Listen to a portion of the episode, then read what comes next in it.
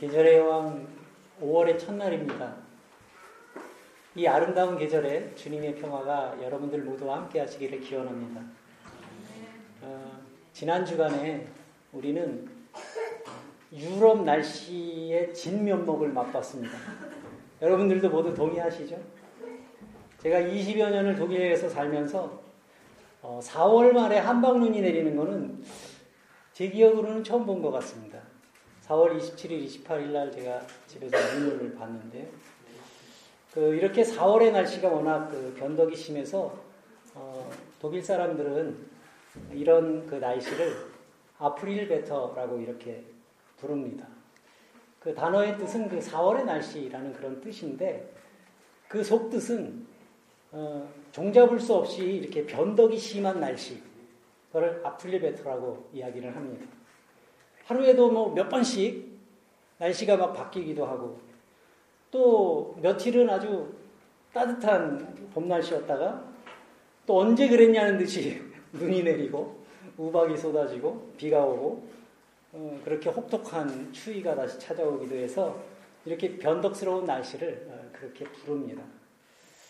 그런데 저는 어, 이 4월을 지내면서 아주 변덕스럽고 이 추운 날씨를 어, 지냈잖아요. 저는 아주 추운 게 너무 싫거든요. 지금 반년 이상을 지금 겨울을 지내고 있는 것 같아서 어, 너무 불편한데 이 유럽의 4월의 날씨보다 더 변덕스러운 것이 있다는 생각을 했습니다. 우리들 마음이 그렇습니다. 우리들 마음이 이 4월의 날씨보다 어, 더 변덕스럽지 않은가 그런 생각을 했습니다. 우리가 곰곰이 생각해 보면 이 사람의 마음만큼 변덕스러운 게 또 없습니다. 어, 하루에도 몇 번씩 이리 갔다 저리 갔다 하고요. 작은 일이 있어도 쉽게 상처받고 또 금방 또 회복되기도 하고요. 생각할수록 사람의 마음처럼 변덕스러운 게 없는 것 같습니다. 제가 그 2주 전에 어, 여러분들도 아마 기억하실 거예요. 4월 중에 제일 날씨가 좋았던 이틀이 있었어요. 수요일하고 목요일. 20도가 넘는 그런 화창한 봄날이 이틀 동안 계속돼서 어, 집에서 햇빛을 쬐고 있었는데 어, 자리에서 일어나다가 어지럼증이 와서 제가 어, 넘어졌단 말이에요. 그래서 그렇지 않아도 그 못생긴 얼굴이 더 망가져가지고 예, 피를 흘리면서 제가 병원으로 가면서 어, 별의별 생각을 다 했습니다. 그렇지 않겠어요? 아주 진짜 병원 가는데 그런 생각 들더라고. 아, 내 인생에 왜 이렇게 환란이 많은 거야? 이러면서 마음이 아주 복잡했어요. 그리고 솔직히 말하면 그런 것도 있더라고요.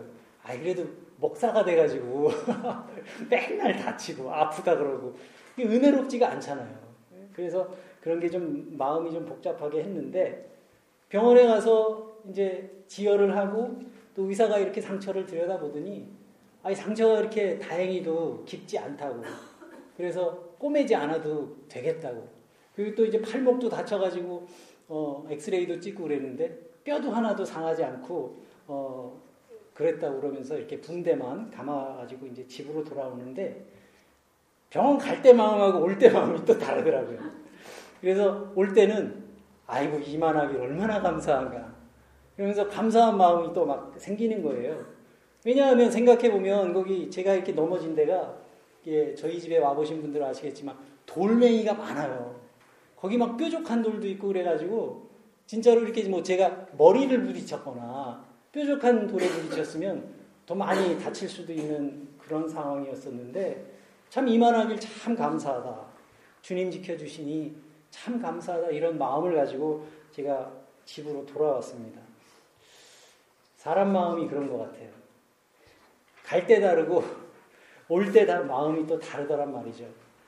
마찬가지로 우리는 사람 만날 때 마음이 다르고 또 헤어질 때 마음이 다를 때가 굉장히 많습니다. 그리고 예배 올 때 마음과 또 집으로 돌아갈 때 마음이 또 다르기도 하지요.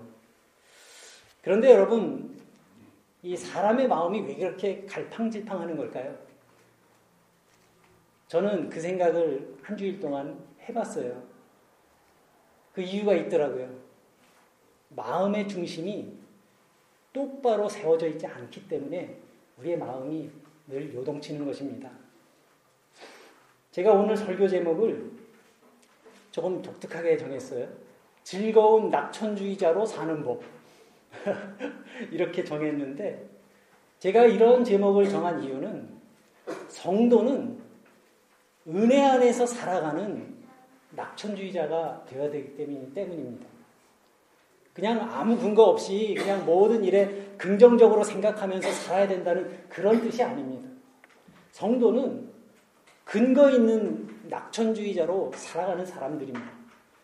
자기 만족에 빠져서 홀로 자족하며 사는 사람이 아니라 값없이 베푸신 주님의 은총으로 구원받은 사람으로 빚진 사람으로 살아가는 사람들입니다. 그렇기 때문에 성도들의 삶에서 이 사랑의 빚갚음이 있어야 하는 겁니다. 저는 그것이 바로 감사라고 생각합니다. 하나님의 은혜에 대한 감사, 그리고 나와 함께 더불어 살아가는 이웃에 대한 감사가 있어야죠.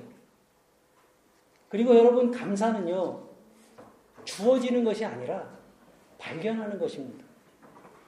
여러분들에게 이와 같은 감사의 은혜가 임하시기를 바랍니다. 이러한 은혜를 깨달은 사람은 하루하루를 그 평범한 그 일상을 어, 감사하면서 살아갈 수 있게 됩니다. 그런 능력이 생기는 거죠. 우리 그 하루에도 몇 번씩 뭐 흐렸다 개었다 하는 그런 날씨가 계속 돼도 또 내 마음 흔들어 놓는 그런 여러 가지 어려운 환경에 마주치게 되더라도 그 중심이 어, 든든한 사람은 흔들리지 않고 살아갈 수 있는 겁니다. 오늘 함께 봉독하신 이 로마서의 말씀은 어, 그리스도의 성도들이 어, 이 세상 속에서 낙천주의자로 살아가는 그 비결을 말해주는 구절입니다. 이 바울 사도가 어, 교회를 일컬었던 말 중에 어, 저에게 아주 깊이 와서 닿는 그런 단어가 하나 있는데 오늘 본문 앞절 5절에 있는 어, 말씀 중에 서로 지체라는 말이, 말입니다. 누군가의 지체가 되어준다는 말은 믿음을 통해 은혜로 구원을 얻은 사람들이 다른 사람의 필요에 응답하며 살아가는 사람이 되는 것을 말합니다. 그리고 그것이 바로 그리스도의 사랑입니다. 오늘 구절의 말씀을 함께 봉독해 볼까요? 어, 여러분들 주보를 참고하시고요. 우리 다 같이 한 목소리로 어, 말씀을 한번 읽어보겠습니다. 구절입니다. 시작. 사랑에는 거짓이 없나니 악을 미워하고 선에 속하라. 네, 정도는 거짓 없는 사랑의 사람이어야 합니다. 만약 사랑에 거짓이 있다면 그것은 사랑이 아니겠죠. 위선일 겁니다. 우리가 이러한 거짓 없는 사랑의 삶을 살기 위해서 두 가지를 명심해야 되죠. 그 다음에 말씀에 있습니다. 하나는 악한 것을 미워하고 멀리 하려는 마음. 그리고 두 번째는 선한 것을 붙드는 것입니다. 악한 것을 멀리하고 선한 것을 붙드는 것. 이것이 거짓 없는 사랑, 사랑의 사람이 어, 되는 비결이라고 사도 바울이 이야기하고 있는 겁니다.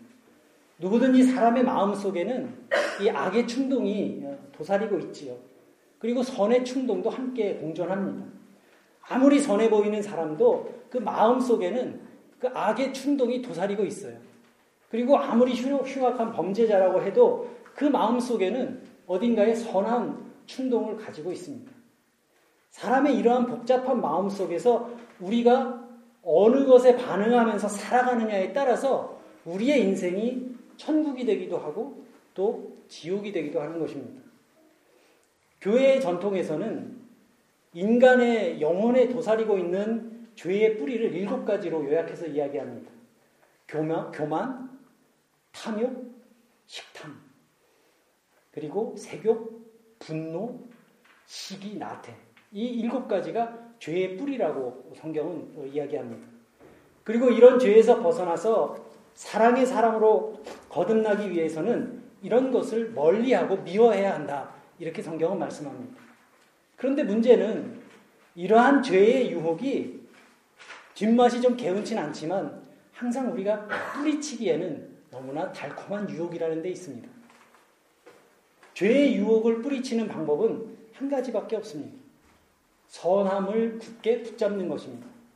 선한 일을 굳게 붙잡는 것 말고는 죄의 유혹을 뿌리칠 다른 방법이 없는 겁니다.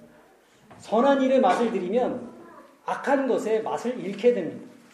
섬기는 그 맛, 나누는 맛, 돌보는 맛, 그리고 남이 하기 싫어하는 그런 일들을 기꺼이 감당하는 그 맛에 빠지는 순간 우리는 죄의 인력으로부터 멀어지게 되는 겁니다. 그렇다면 그렇게 선함에 속한 사람이 되기 위해서 우리는 무엇을 해야 할까요? 선을 굳게 붙잡는 사람의 마음은 부드럽습니다. 저는 제, 저, 저 자신을 종종 돌이켜 보는데 제 성격이 어, 때로는 이렇게 부드럽지 않다는 것을 제가 잘 알고 있어요. 제 원래 원래 본래의 성격은 어, 좀 부드럽지 않은 그런 성격을 제가 가지고 있어서 저는 좀 더 다정한 사람이 되려고 많이 노력을 하면서 어, 삽니다.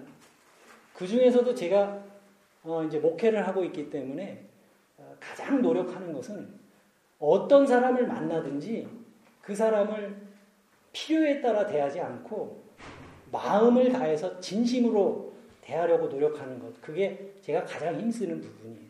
누구를 만나든지 진심으로 대하려고 하는 것. 이 사람은 영적인 존재이기 때문에 어, 온기가 느껴집니다. 그죠? 일주일에 한 번 우리가 교회에서 만나는 어, 교우들 간에도 그런 느껴지는 온기가 있습니다. 어떤 분들은 교회에서 이렇게 오랜만에 만나면 그런 온기가 곧바로 느껴지는 분들도 계시고 또 그렇지 않은 분들도 계세요. 근데 그 교회에서 오랜만에 만났는데 뭔가 이렇게 냉랭한 기운이 느껴지면 제가 겉으로는 말은 하지 않지만 아, 한 주일을 힘들게 사셨나 보다. 어려운 일이 혹시 있나. 이런 염려를 하게 되면서 조금 걱정이 될 때도 있습니다. 이 부드러움은 원래 생명에 가까운 것입니다.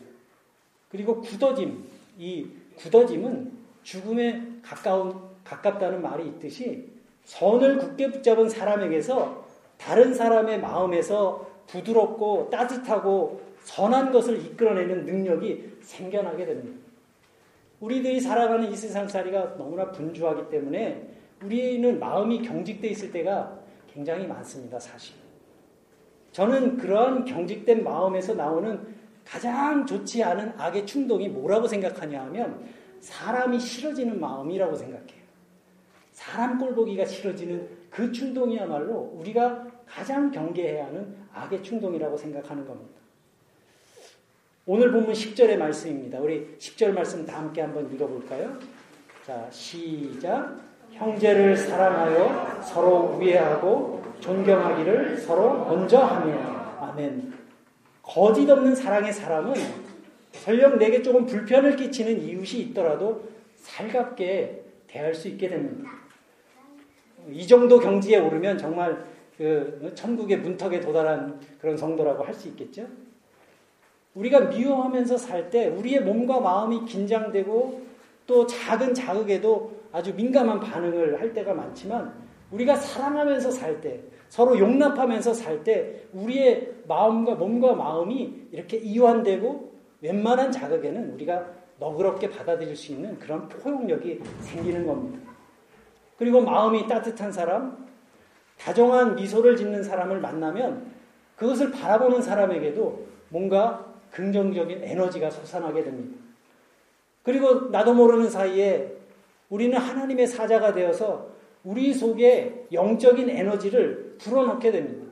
여러분, 천사는 하늘에만 있는 건 아닌 것 같아요.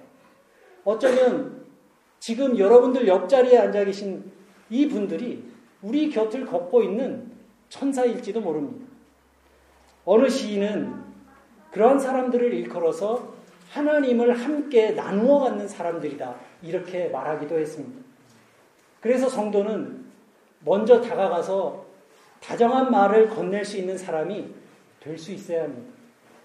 먼저 화해할 수 있어야 하고, 또 먼저 용서할 수 있어야 하고, 그리고 존경하기를 먼저 하는 사람입니다.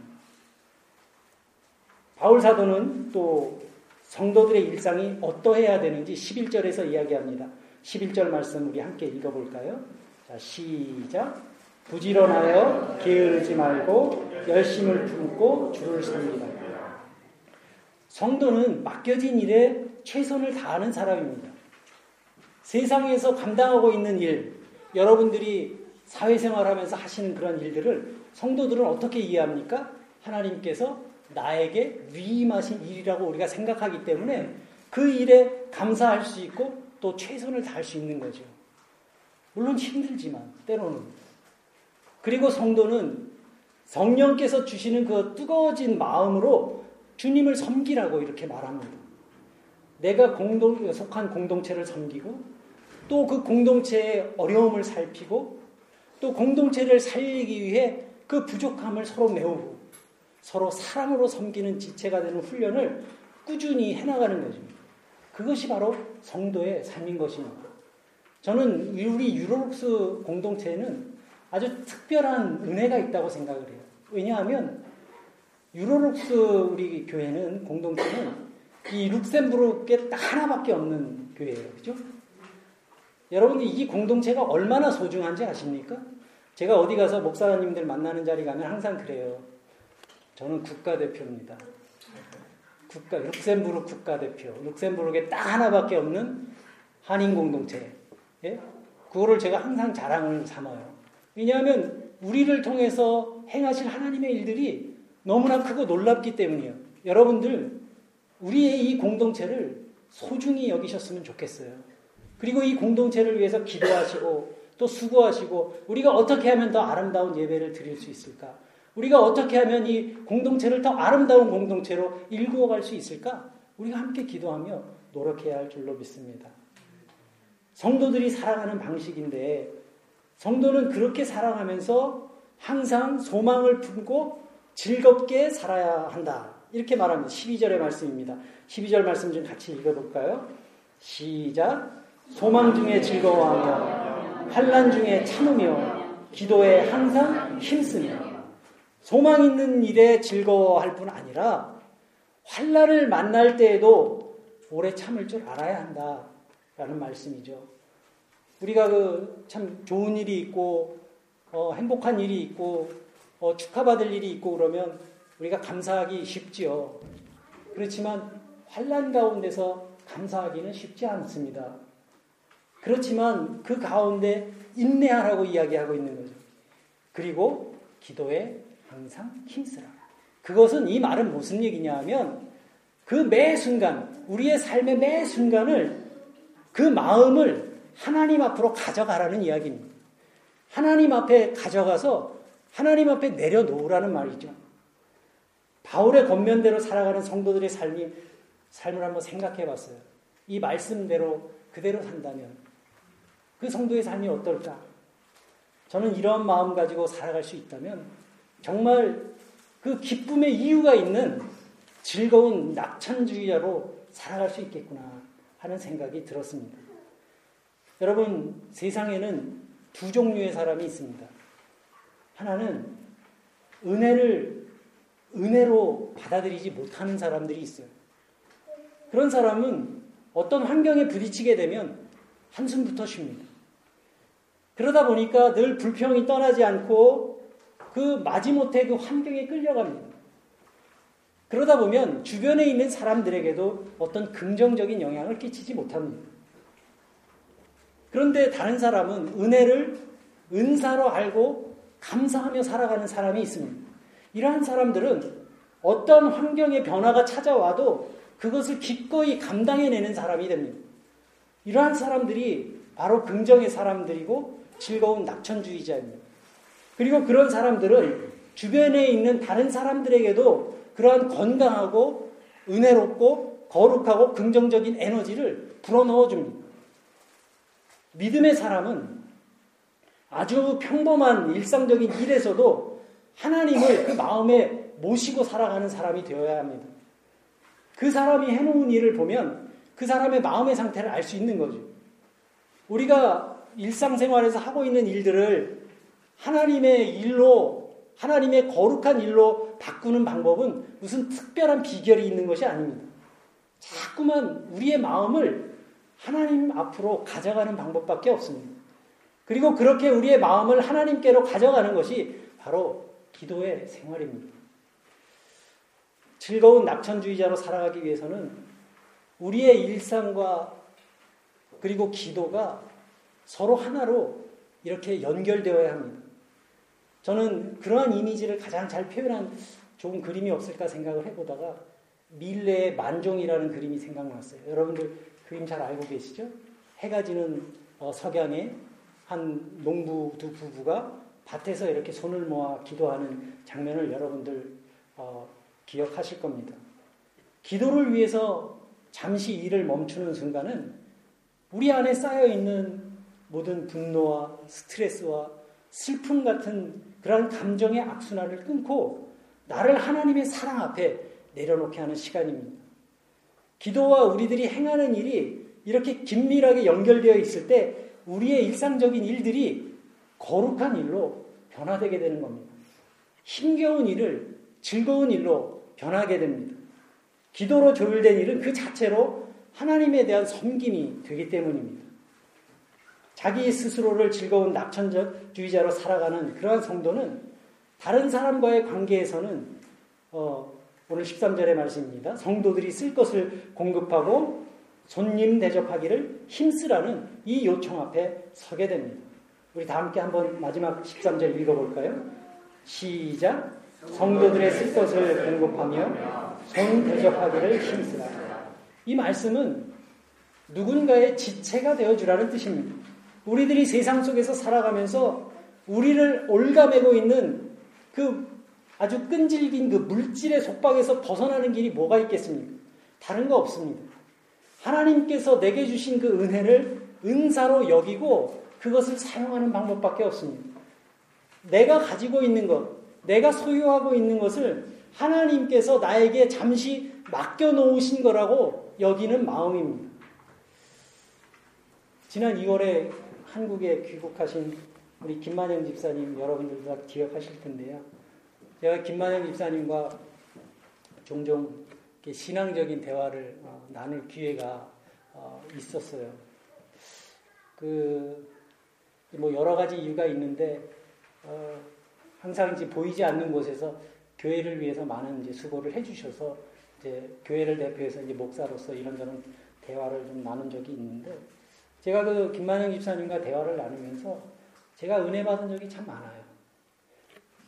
집사님 아시는 분들은 그 가정이 얼마나 신실하게 교회를 섬기고 신앙생활을 하셨는지 모두 아시겠지만 이 김만영 집사님 생각 중에 물질에 대한 생각이 아주 독특한 분이셨어요. 저는 솔직히 말하면 웬만한 목사보다 낫다고 생각이 들더라고요. 집사님이 늘 그런 이야기를 자주 하셨어요. 목사님, 사실 제가 가지고 있는 거, 그거 제 거 아니잖아요. 결국 다 하나님 주신 거고, 하나님 건데, 그런 말씀을 이렇게 하시는 걸 제가 들을 때, 그게 이렇게 그냥 목사한테 듣기 좋으라고 하는 얘기가 아니라, 그분의 진심이었어요. 그런 말씀을 이렇게 들으면서 제가 참 많은 은혜를 받고 또 그 가정의 그러한 믿음이 복받기를 늘 기도하고 있습니다. 저는 어, 다른 것보다도 그분의 그 내적인 자유, 그러한 자유함이 어, 무엇인지 정말 확실하게 알고 있는 분이라는 것을 제가 느낄 수 있었습니다. 나눔을, 나누는 기쁨을 터득한 사람들은 인생의 무게에 짓눌려서 살지 않습니다. 그래서 그렇게 하나님의 사람으로 살아가는 사람들은 만나는 사람들에게 그 사람이 꼭 필요한 것을 공급해 주기 위해서 노력합니다. 부족한 것을 채워주기도 하지만 외로운 사람에게 찾아가 벗이 되어 주기도 합니다. 사도행전에서 베드로와 요한은 성전 미문 앞에 앉아있던 안진뱅이 거지에게 나사렛 예수를 소개했습니다. 내게 금과 은은 없지만 내게 있는 것으로 내게 주노니 나사렛 예수 그리스도의 이름으로 일어나 걸으라. 그리고 나사렛 예수의 이름을 그에게 들려주면서 그가 그 예수의 권능으로 일어나는 그런 이적을 어, 볼수 있었습니다. 얻을 게 뭔가를 생각하기에 앞서 내가 나눌 수 있는 것이 무엇인지 먼저 생각하는 사람. 그가 바로 성도라는 이름의 천사일 겁니다. 우리들이 바라보고 있는 이 세상은 분명히 우울한 시대입니다. 사랑이 메말라가고 또 이웃에 대한 관심이 사라지고 자기 스스로도 소외되는 그러한 세상 속에서 우리는 살고 있습니다. 그래서 우리는 마음이 각박해지기 쉬운 시대를 살아가고 있는 건데요. 그러한 느낌이 있을 때 문득 그 자리에 멈춰서서 우리 곁에 머물렀던 그 천사들을 기억해 보는 것만으로도 우리의 영혼이 깨끗하게 정화되는 느낌을 얻을 수 있을 겁니다. 성도들에게는 언제나 그럼에도 불구하고의 믿음과 신뢰가 있어야 하고 기쁨과 감사가 있어야 합니다. 주님의 은혜를 맛본 사람은 사랑의 빚진 자로 살아가는 것이기 때문에 늘 기도해 주시니 고맙습니다. 감사합니다. 그런 마음으로 살아가는 사람들이 바로 성도라는 이름의 사람들인 것입니다. 그리고 인생이 고마움으로 가득 채워져 있는 것을 아는 사람들은 이제 누군가 다른 사람을 위한 천사가 되기를 소망하면서 살아가게 됩니다. 내가 의식하면서 살지 못할지라도 나를 통해서 하나님께서 누군가에게 생명의 생기를 불어넣어 주시기를 기도하면서 살아가는 겁니다. 그것이 우리가 주님의 메신저로 그리스도의 이름으로 이 땅에 보내심을 받은 이 땅에서 살아가는 성도들의 삶의 방법이 될 것입니다. 이제 새롭게 시작된 5월의 봄날, 기쁨과 감사함으로 날마다 이 거룩한 소명에 응답하며 살아가시는 저와 여러분들이 되시기를 주님의 이름으로 간절히 기원합니다.